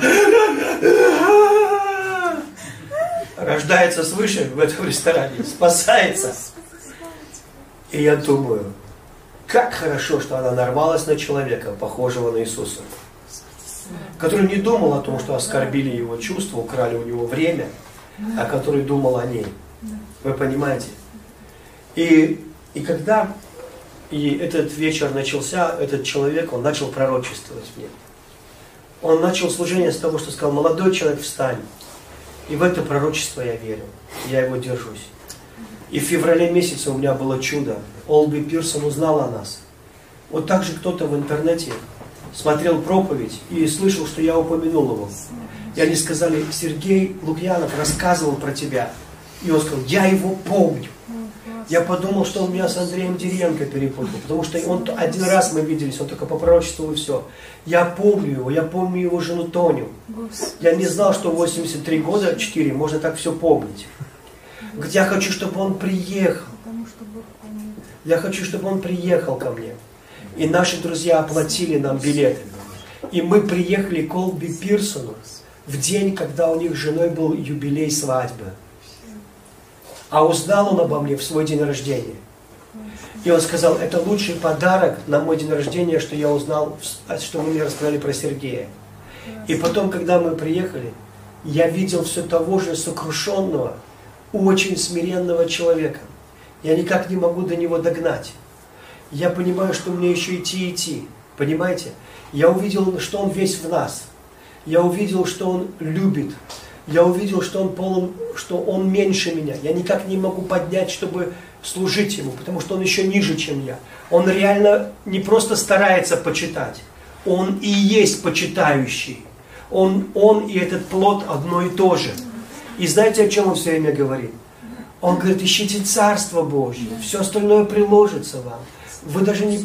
Все приложится. Когда поете, говорит, не пойте для Бога, Прям Богу пойте, и слава Божья придет, присутствие придет, и ваши церкви будут расти. Все из-за поклонения, все из-за любви. Когда вы будете любить друг друга, это будет очень сильно двигаться. Мы очень хотим наследить в этом мире, а Бог хочет наследить, чтобы мы наследили в духе. Он хочет, чтобы мы в духе строили из чего-то настоящего. И, конечно, благодать, она говорит о свободе, о том, что ты можешь быть свободным человеком, ты не проклят, если десятину не дашь. Но твой дух, когда ты хочешь служить великому Богу, тебя не надо учить жертвовать, тебя не надо учить быть хорошим мальчиком, тебя не надо учить просить прощения, ты соревнуешься за это, вы понимаете? Да. Ты говоришь, я, я в этом соревновании буду первым. И тогда твоя семья строится на основании хорошем. И тогда вы все преодолевши, вы устоите. И когда у тебя вот тут все хорошо, и ты не собираешься тут наследить просто на этой планете, ты нечаянно здесь наследишь. Ты оставишь самое лучшее впечатление в сердцах людей. Ты оставишь что-то, ты нечаянно станешь отцом народов или матерью. Ты нечаянно, это произойдет по благодати, не твоей силой. Это как один пастор, он все время стремился быть плодоносным, успешным. И потом он понял, что это все плоть. Многие так и не поняли, что это плоть. И он говорит, я перестал, потому что Иисус не служил своей плотью. Иисус говорит, я не служу сам по себе, я не говорю от себя, это папа во мне говорит. Папа служит, я делаю его дела, это он делает, я делаю то, что он делает. А вы делаете свои дела. А Иисус говорит, я в вас буду это делать. Я в вас буду созидать церковь. Я в вас буду исцелять больных. Не вы, а я в вас. Научитесь жить мною. Позвольте мне. Я даже молиться за исцеление по-другому стал. Я возлагаю руки, никуда не тороплюсь. И говорю, о Иисус, целитель, ты не хочешь, чтобы этот человек болел хотя бы секунду? Ты во мне целитель. И я чувствую, как сила начинает течь. Он исцеляет во мне. Вы понимаете, Он исцеляет. И я начал видеть большее свидетельств о чудесах, об исцелении. Потому что я не пытаюсь это делать сам. Я верю, что Он во мне. Я верю, что Он обожает исцелять. Я верю, что имя Его исцеляет. Я верю просто в это. Моя душа говорит, да кто ты такой? Я говорю, заткнись, я с тобой не советуюсь. Мой дух говорит, что я сын Бога живого. Мой дух говорит, что во мне радость Бога. Мой дух говорит, что я новое творение. А что душа говорит, я с тобой не собираюсь советоваться. У тебя одно настроение, другое настроение. Если я буду жить по настроению, я не вырасту. Я созидаю настроение. Сегодня будет хорошее настроение. А сегодня будет успешный день. Сегодня я богатый. И сегодня я счастливый. Я выбираю быть богатым. Я выбираю быть счастливым. И я выбираю быть благословенным человеком. Я выбираю быть другом Иисуса Христа. Вы понимаете? Это мой выбор. Я не буду оправдывать грехи. Мне не надо этой договора с дьяволом и с плотью. Я знаю, что грех и что не грех. Мне не надо учить, как в первом классе. Понимаете? Мне не надо говорить, что хорошо и что плохо. Закон дан для прелюбодеев, для грешников, не для тебя. Понимаете? Да, для беззаконников дан. А тебе дан Дух Святой. И Он хорошо знает, что надо, а что не надо. И ты знаешь, если не врешь сам себе. Правда или нет? Да. И помазание, которое в тебе, все знает. Тебя надо учить не, не, не так, как не согрешать, а тебя надо научить, как слышать Духа, который в тебе. Как выбирать Иисуса не только Спасителем, но и Богом в своей жизни. А мой Бог, что ты хочешь? Ты хочешь, чтобы я курил? Нет, не хочу. Тогда я и не буду. Ты хочешь, чтобы я так орал дальше на людей? Нет, не хочу. Тогда я и не буду. Ты хочешь, чтобы я таким был грустным все время? Нет, не хочу. Тогда я научусь радоваться. Понимаете? И да поможет мне Бог. Понимаете, это, это не то, что что-то и, и благодать. Это, это не что-то такое, что незаслуженная милостью называют многие теологи. Это люди придумали этот термин, незаслуженная милость. Ты какая же благодать, незаслуженная милость? Если благодать это незаслуженная милость, то тогда Иисус Христос где-то согрешил, и Бог незаслуженно дал ему благодать. А чего? Потому что Иисус-то двигался благодатью. А хорошо, Деяние, 10 глава, 38 стих. Как Бог Духом Святым и силой помазал Иисуса из Назарета. И Он ходил, благотворя, исцеляя всех обладаемых дьяволом, потому что Бог, благодать, была с ним. Он делал это благодатью. Благодать – это реальный дух, реальное присутствие всемогущего Бога в твоей жизни. Это присутствие Бога в твоей жизни, чтобы сделать тебя тем, кем ты и так являешься в его глазах. И поэтому Павел не говорит, будьте святы. Он говорит, будьте святы во всех поступках, потому что вы и так святы. Понимаете? Ты свят внутри и святей уже не станешь. А вот в поступках можешь стать святее. А вот в делах можешь стать. Правда или нет? Вот, вот о чем мы говорим. И давайте быстренько сейчас да, я сейчас прочитаю вам это. А, так, это я выхожу из моей книжечки. Выхожу отсюда. Так, отменить. Так, э, день, день, день, день, день.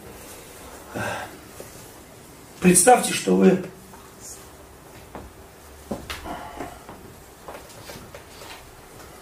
Вот я, ладно, потом. Потом, завтра представим.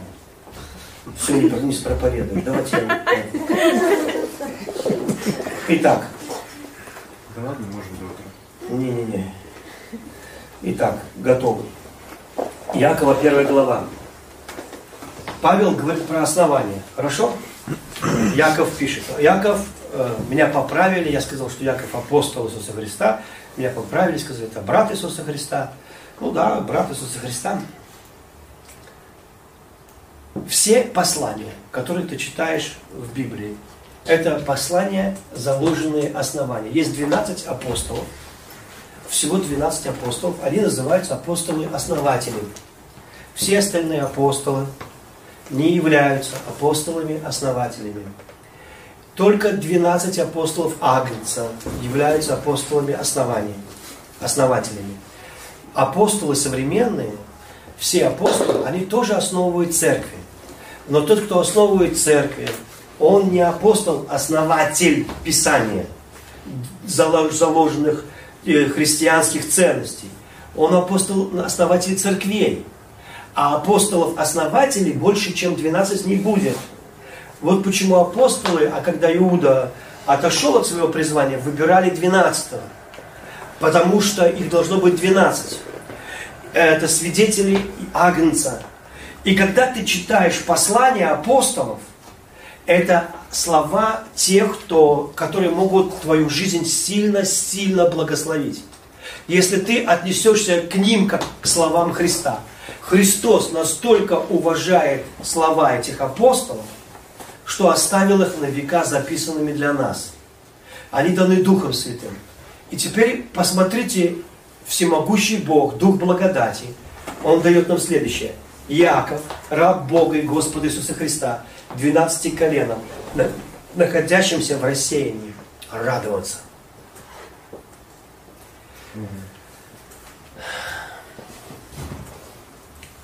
Извините, я должен выше вернуться, я кое-что вам прочитаю.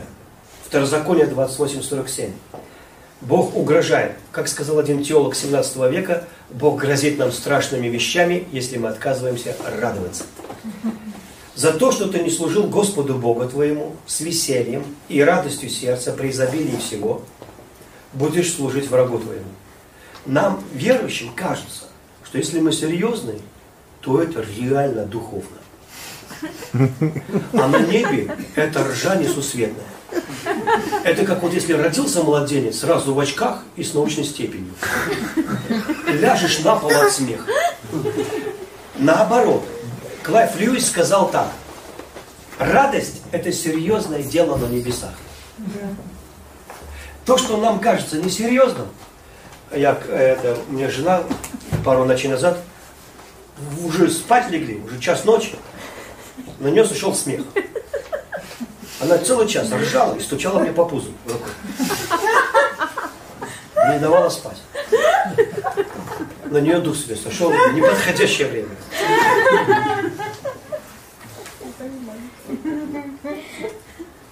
Но что делать? Надо было ждать. За то, что и дальше. Исайя 65, 18. А вы будете веселиться и радоваться вовеки о том, что я творю. Готовы дальше слышать? Итак, веселиться и радоваться. Веселиться и радоваться. Радость выражается в трех вещах, в которых человек ее выражает. Первое. Это песни. Мы поем песни. Второе. Танцуем. Третье. Хохочем. Три момента, как мы выражаем радость. Это для тех, кто записывает. Номер один. Поем. Номер два. Танцуем. Хохочем. А вы будете веселиться и радоваться во век о том, что я творю. Готовы дальше слушать? Ибо вот, я творю Иерусалим весельем, и народ его радостью. Так, как Бог тебя творит? Радостью. А как творит Иерусалим? Из газосиликатных блоков. Нет, веселье. Это духовный город. Аминь. Это духовный город. Итак, Бог творит его весельем. То есть, когда ты попадешь на небо, что ты будешь делать всю вечность? Ржать, от, кататься от смеха. Тебе надо прославленное тело, чтобы не умереть от смеха. И тебе надо, потому что ты вдохнешь от смеха, а вот выдохнуть, если ты в этом теле, ты не сможешь. И флангей моего смеха, это не когда я смеюсь, это когда я замолчал. Я вдохнул и не могу. И молюсь, чтобы я смог выдохнуть, иначе я умру. Эпогей моего смеха. И я понял, что чтобы не умереть от смеха, надо здесь умереть, воскреснуть, иметь прославленное тело. Тогда ты не умрешь. Потому что весь Иерусалим это веселье. Не подумайте, что вы будете ходить в белых пижамах и с пальмовыми ветвями будете махать вокруг Иисуса. Ибо там нет кондиционера, и без вас никак не обойтись. Не подумайте, что вы там ляжете на траву, и сестра будет брата бананом кормить. Вы это и в Подмосковье можете сделать. Вы понимаете? То есть это совершенно не та картина. Это не, не, не журнала свидетелей Иеговы Рай глазами северного оленя. Кому чего не хватало, тот то в раю получил.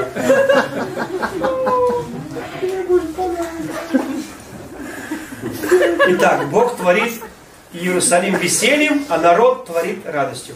Получается, если ты не радуешься, ты не созидаешься. Вы видите? Вот сейчас будет тяжело. Потерпите. Я верю, что Бог поможет. Иаиль 1.16. Не перед нашими ли глазами отнимается пища от дома Бога нашего? Тире. Веселье и радость. Что такое веселье и радость? Это наша пища.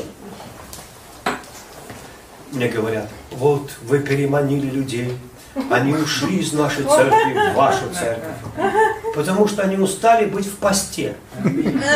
Я иногда смотрю служение в некоторых церквях, там такой орган.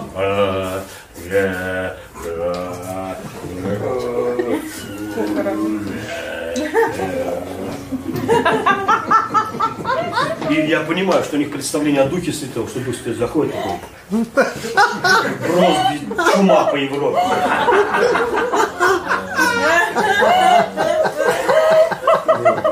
И, то есть, это такое представление. Он вообще, Дух Святой, не ходит на такие собрания.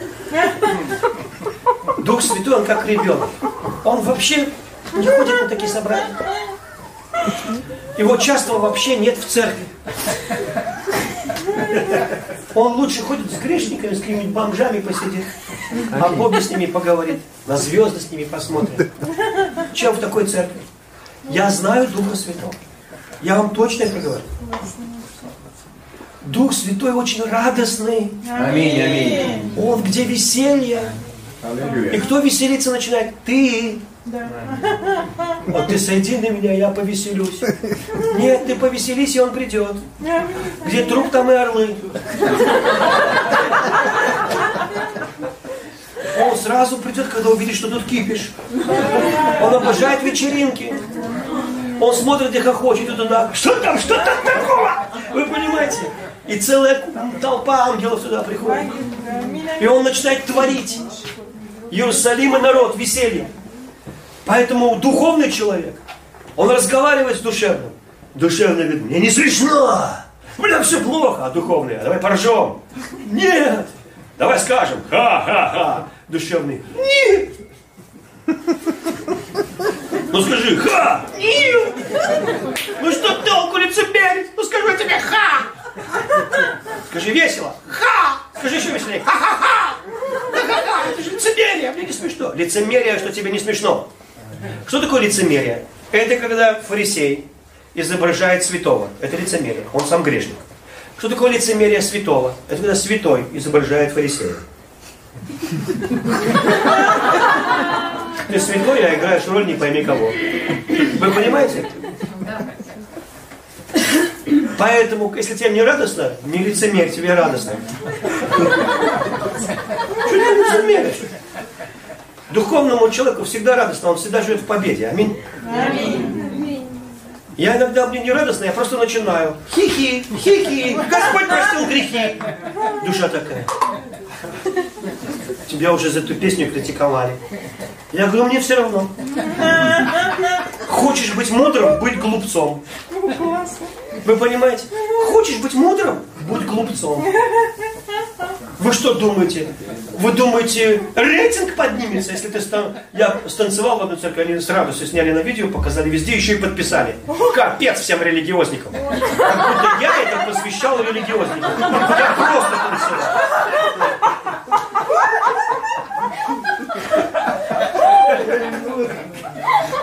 Это не моя подпись, я вообще религиозник в этот момент не думал. Я просто хотел славить Бога и умоляться. И это невыгодно, ребята. Это не для рейтинга. Это наоборот. О, дурак, смотрите, дурачок.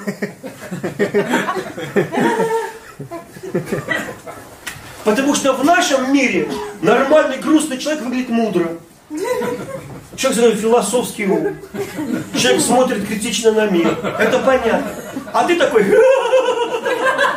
во время пандемии. Ты вообще тупой. О чем ты смеешься, непонятно. А я смеюсь о том, что победе Иисуса Христа. Понятно. Как бы скучно, не о чем разговаривать. Давай лучше поговорим об антибиотиках. Ну, поговоря без меня. Потому что, когда я об этом говорю, мне нехорошо. Моему духу нехорошо. Нету духа победы. Понимаете? Я выбираю, либо я духовный, либо я плотской. Они вместе не дружат, они друг другу противятся. Я выбираю быть веселым. Я начну тренироваться. Одна женщина, молодая, пришла к психологу. Психолог, она христианин. Рассказала, как она замуж не может выйти. Он сказал, вы не выйдете. Она говорит, почему? Вы видели себя в зеркало? Она говорит, да что со мной не так? Да вот что ядерный гриб на горизонте, то вы, одинаковое впечатление. Зачем вы меня так? Говорит, Мужчина, мужчина хочет, ну, чтобы у него счастливая женщина дома ходила. Вам надо научиться радоваться. И начал ее учить радоваться. И она год упражнялась. Так она через год уже замуж вышла. Я не знаю, радуется она сейчас, потому что прикольно, что это было капкан. Ну, как бы. Но вначале это же было.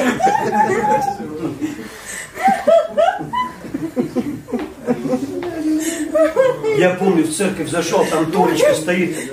Стоит, будьте благословенны так. И веселая, хохочет. Я вот так вот шел, я чуть башку не отвертел. Я думаю, Матерь Божья, херувимы осияющие. Хочу, чтобы это у меня дома было. Я там сразу решение принял, вы понимаете? Что сразу надо брать, сразу, пока еще... Где ты такое найдешь еще, вы понимаете? И, и мы, мы должны понимать, что это очень важно. Ну, давайте дальше. Итак, мы видим, что Бог творит народ радостью, Иерусалим весельем. Возвращаемся к Якову.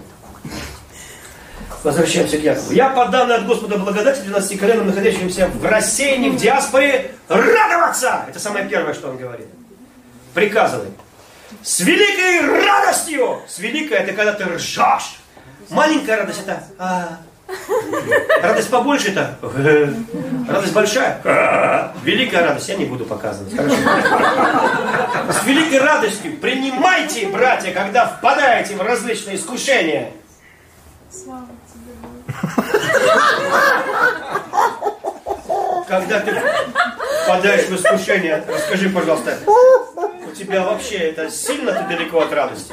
Сильно далеко. Но ты не, не получишь радость, если ты что-то не знаешь. И он говорит, зная. Что зная? Что испытание вашей веры производит терпение. А оно мне надо? Сейчас, подожди, не торопись. Надо. Терпение же должно иметь совершенное действие, чтобы вы были совершенны во всей полноте. Совершенным будешь во всей полноте. Без всякого недостатка. Без искушения не сможешь стать совершенным. Понимаешь? То есть, ты хочешь быть совершенным? Без всякого недостатка. Да, придется потерпеть. Не хочу. Я хочу совершенным, но без терпения. Как один приятель сказал, ты что не женишься? А я женюсь. Когда? Когда будет пробуждение. Сейчас все сестры, плоть, галимая плоть. Вот, когда будет пробуждение, они будут духовными. Я просто вот скажу, раз так, она побежала, кофе принесла, она духовная, прям в постель. Я захотел интима, только так она все поняла. Потому что она в духе ходит, я знаю. И он такой нафантазировал себе какое-то пробуждение, знаете, не такое, чтобы стадионное. Стадионное не надо. Локальное. Домашнее пробуждение. Я говорю, братан, то, что ты проснешься, я тебе обещаю. Я не знаю, в медовый месяц ты уже проснешься или через год. Но ты пробудишься, я тебе уверяю.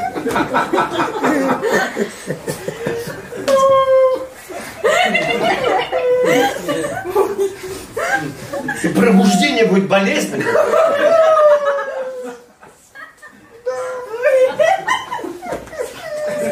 Вы знаете, вот ему хочется, чтобы кто-то был духовным, а он плотской за счет этого живет.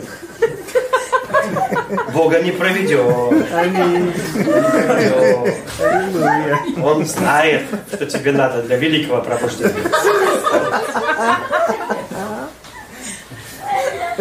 Знаете, в Киргизии есть горные места, где сидит этот аксакал, кыргыз. И он так бровью раз, и она побежала И это было лишнее движение. Ну просто посмотри, бровь это уже катастрофа. Бровь это ты что, совсем что ли уже? Но если спустишься с гор, там есть наоборот. Она бровью повела. И я не знаю, за кого ты выйдешь замуж. С Подгорья или с гор. Это только после свадьбы понятно будет, вы понимаете? Может быть, это раз бровью, а она двумя раз. Побежал и сел на него. Где сел, там ровно в том месте и слез. Ровно в том месте. Даже немножко раньше. Манок. И ты думаешь, Господь, за что? Пробуждение. Ты просил пробуждения. Сейчас ты проснешься. Великую реальность. Итак, терпение. Теперь я к финалу проповеди прихожу. Я вижу. Так, сейчас, секундочку. Я открою книгу, откро- открою книгу Откровения. Откровение, 21 глава, 14 стих. Стена города состоит из 12 оснований.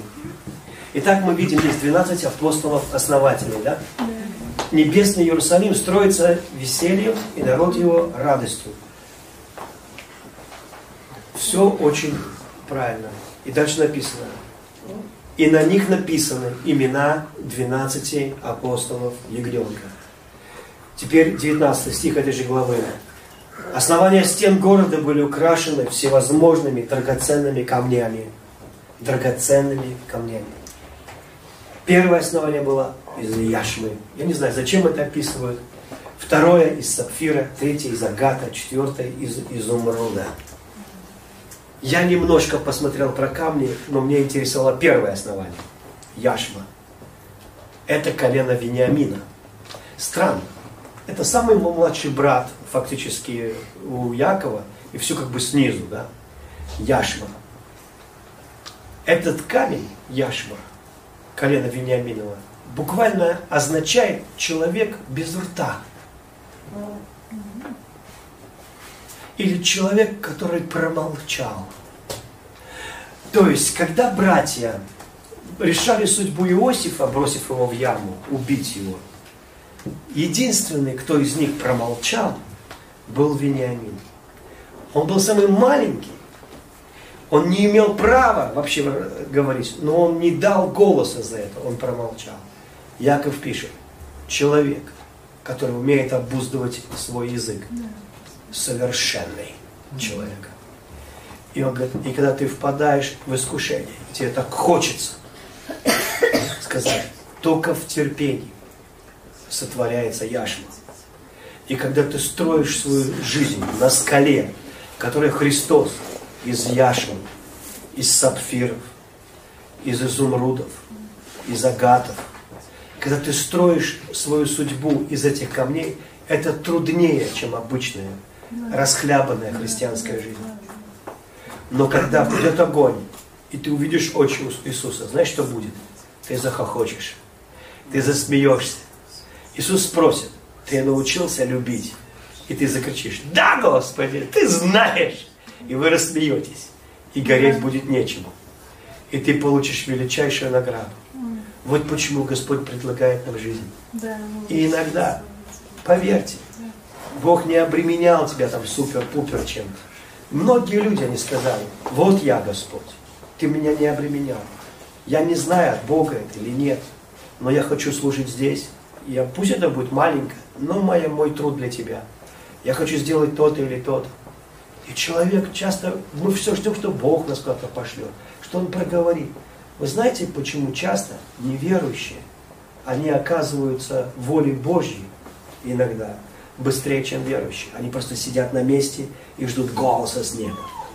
В то время как они не отказываются делать то, что у них лежит под носом сейчас.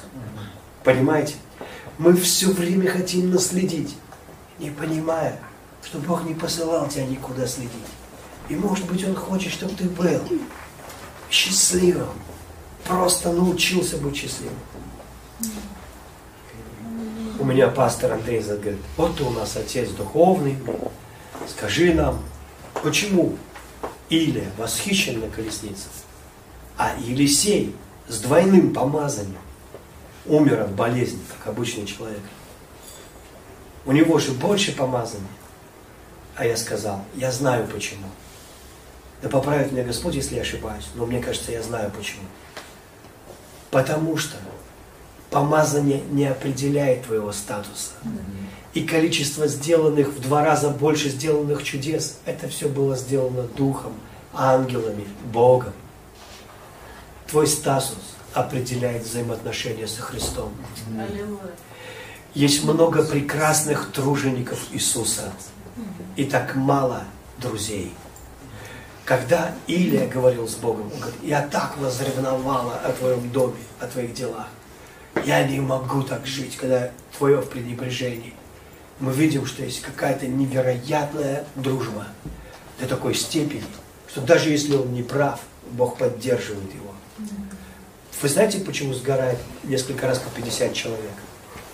Потому что Илия говорит слова, если я муж Божий. И знаете, что он имеет в виду? Да, все призванные люди мужи Божьи. Но только за его словами стоит не просто помазание, а отношение. Если я муж Бога, пусть придет огонь и пожрет вас. И так вдруг случается. Бог вот так реагирует на его слово. Почему? Потому что он строил отношения с Иисусом Христом. И у нас есть еще жизнь. Если уж мы тут, а если уж ты в одной и той же маске прошел две волны, человек бессмертный,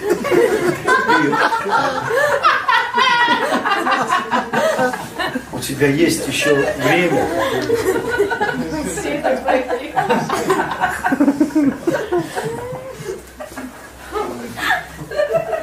Даже если ты положишь ее на мертвого, он воскреснет.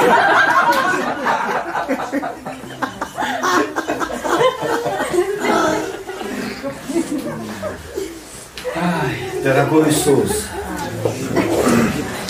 мы благодарны Тебе. Знаете, я как-то сказал Господу, Господи, Ты пришел к Лестеру Самрову в гостиницу в Израиле. Представляете, Иисус физически вошел. Я не знаю, это было в теле, но он его ясно видел, как ты меня.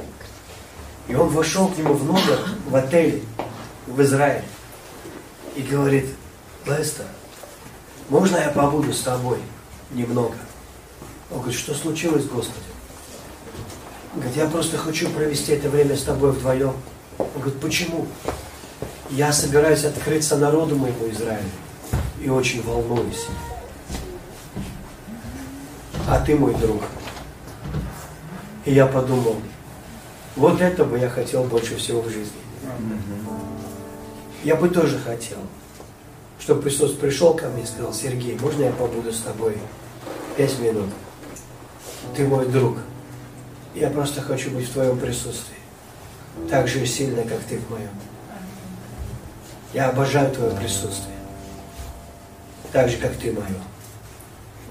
Если бы мне это сказали, я бы был самый счастливый человек. Самый счастливый человек, потому что прекраснее Иисуса ничего нет. И церковь, она не будет строиться на чувстве долга, на чувстве вины и того, что ты должен, на чувстве страха, на этих душевных вещах, потому что многие, что люди называют страхом Божьим, к страху Божьему не имеет никакого отношения. Я боюсь блудить, потому что ты боишься, что тебе жена так даст кастрюли по башке и разведет. Это не страх Божий, это нормальный страх. Так тоже надо бояться. Я иногда думаю, что я свою жену боюсь больше, чем Господа. Ты скажешь, почему, Сергей? Если я согрешу, Господь мне говорит, да нет проблем, я простил тебя. А потом говорит, Тонечка, поговори с ним эту ночку.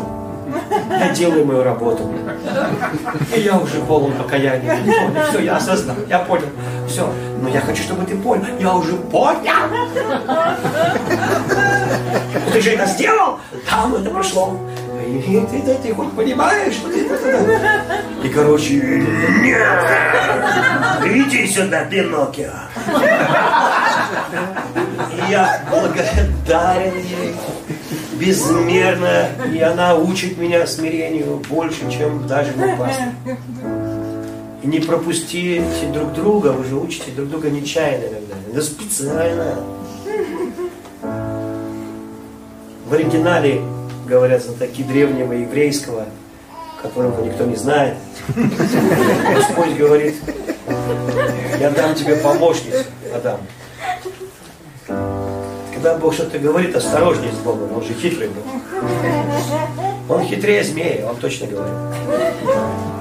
А там такой обрадовался, он думал, я буду копать отсюда, она оттуда, навстречу друг другу. Но Бог имел в виду против тебя. это почти сатана слово. Потому что сатана переводится против. Ты скажешь, за что? За то, ты менялся. За то, что ты на ней учился. Любить ее учился. Ухаживать учился. Терпению учился. Представь, что это церковь Иисуса, что нужно много милости церкви.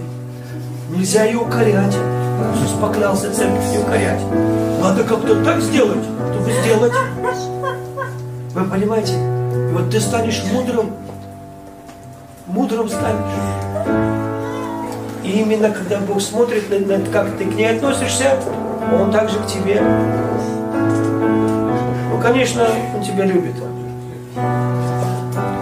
Поэтому слава Богу за всех женщин, которых Бог дает нам, мужчинам. Твоя самая лучшая для тебя. Может быть, я бы твою не вынес. Попросил смертью Господа человека. А ты выносишь. А ты, может быть, мою не удержал. Бог знает, как правильно. И лучше, чтобы ты с ней прожил 90 лет. Чтобы, когда вы прощаетесь, ты сказал, дорогая, с того момента, как мы с тобой первый раз увиделись, как один дедушка, такая бабушка там вообще уже фараон лучше выглядит. В пирамиде. Там все узловатые пальцы, старенькая. И за 90, и он выглядит ничего, ничего. А он говорит, дорогая, когда тебе было 12, и мы с тобой познакомились, в 12 познакомились, и до сегодняшнего момента я все так же крепко люблю тебя. И она уже дышит, она уже заканчивает свою жизнь, она сейчас уйдет в вечность. И он держит ее за эту руку. А я не смог видео смотреть, я выключил. Я пошел плакать. Я сентиментальный. Я плакал. Я сказал, я бы хотел до конца жизни с одной женщиной только прожить. Я бы очень хотел. Мне не надо новую.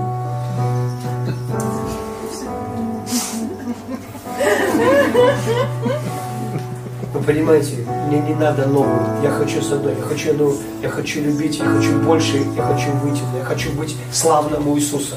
Я хочу научиться познать до конца. Мне надо весь возраст. Мне надо дожить до возраста совершенства. И когда Бог увидит, что, это, что я совершен, тогда Он меня заберет. Потому что Он не задержит меня ни на одну секунду. Он увидит, что я совершен, и я пойду домой. И если это будет рано, не думайте, что рано, это было вовремя. Аминь. А если еще поддержит, значит еще не созрел плод. И поэтому я хочу вас благословить. И хочу помолиться с теми, кто хочет. Я сказал, Иисус, я бы хотел быть твоим другом. Ну как ты можешь со мной дружить? Умом я отстаю, этим отстаю. Там чем со мной разговаривать? А Господь мне сказал, когда к тебе внук приходит, ты что, ждешь от него интеллектуального блеска? Или ты просто наслаждаешься своими детьми? Я говорю, просто... А разве ты не ищешь их дружбы? Вы понимаете, я помню, мы приезжали с Америки с подарками, я первый захожу, и на меня вот эти все вывалилось их внимание. А на Тонечку уже не хватило, убежали. Она даже расстроилась, потому что она тоже искала их дружбы. Она аж огорчилась. Я говорю, Том, ты не огорчись, ты же большая уже девочка. Ну почему он не убежали? Ну почему он не бьет? Сэмик, иди с бабушкой поздоровайся. Привет, бабушка! И не хватило. Вот так же и Бог. И он мне сказал, хочешь со мной дружить? Я говорю, хочу. Нет проблем. Я говорю, что надо сделать? Он говорит, скажи мне, Иисус, ты мой друг. Я хочу с тобой дружить. Я говорю, и все, давай начинаем дружить. Говорю, и все? Он говорит, да. Это же ты выбираешь. Ты выбираешь. Как ты будешь меня знать, как глубоко мы пойдем. Я не буду кричать, «Эй, Серега, повернись ко мне, тварь, почему ты не обращаешься к меня?» Иисус благородный. Он нежно говорит. Дорогой Иисус, я благодарю Тебя за великую дружбу с Духом Святым, с Тобой. И мы просим у Тебя это, дружно. Мы хотим, чтобы Ты помог нам войти в такие глубокие дружеские отношения с Тобой. Увидеть Тебя, услышать Тебя, познать Тебя, влюбиться в Тебя еще больше, переживать Тебя еще глубже, чтобы Ты повел нас, чтобы мы все делали в простоте и были счастливы. И мы выбираем. Ты мой друг Иисус. Ты, ты мой друг. Я выбираю. Я выбираю знать, видеть слышать. Я выбираю тебя, Господь. Я благодарю, что Ты простил мне все мои грехи. И я не хочу оправдывать себя, подгонять Твое Слово под мои желания. Я хочу, чтобы Ты двигался могущественно в моей жизни. Сильно-сильно меня благослови. Скажи, Иисус, сильно-сильно меня благослови. Меня надо сильно благословить. И я тебя благословляю. Святой Дух. Святой Дух во имя Иисуса. Аминь. Аминь.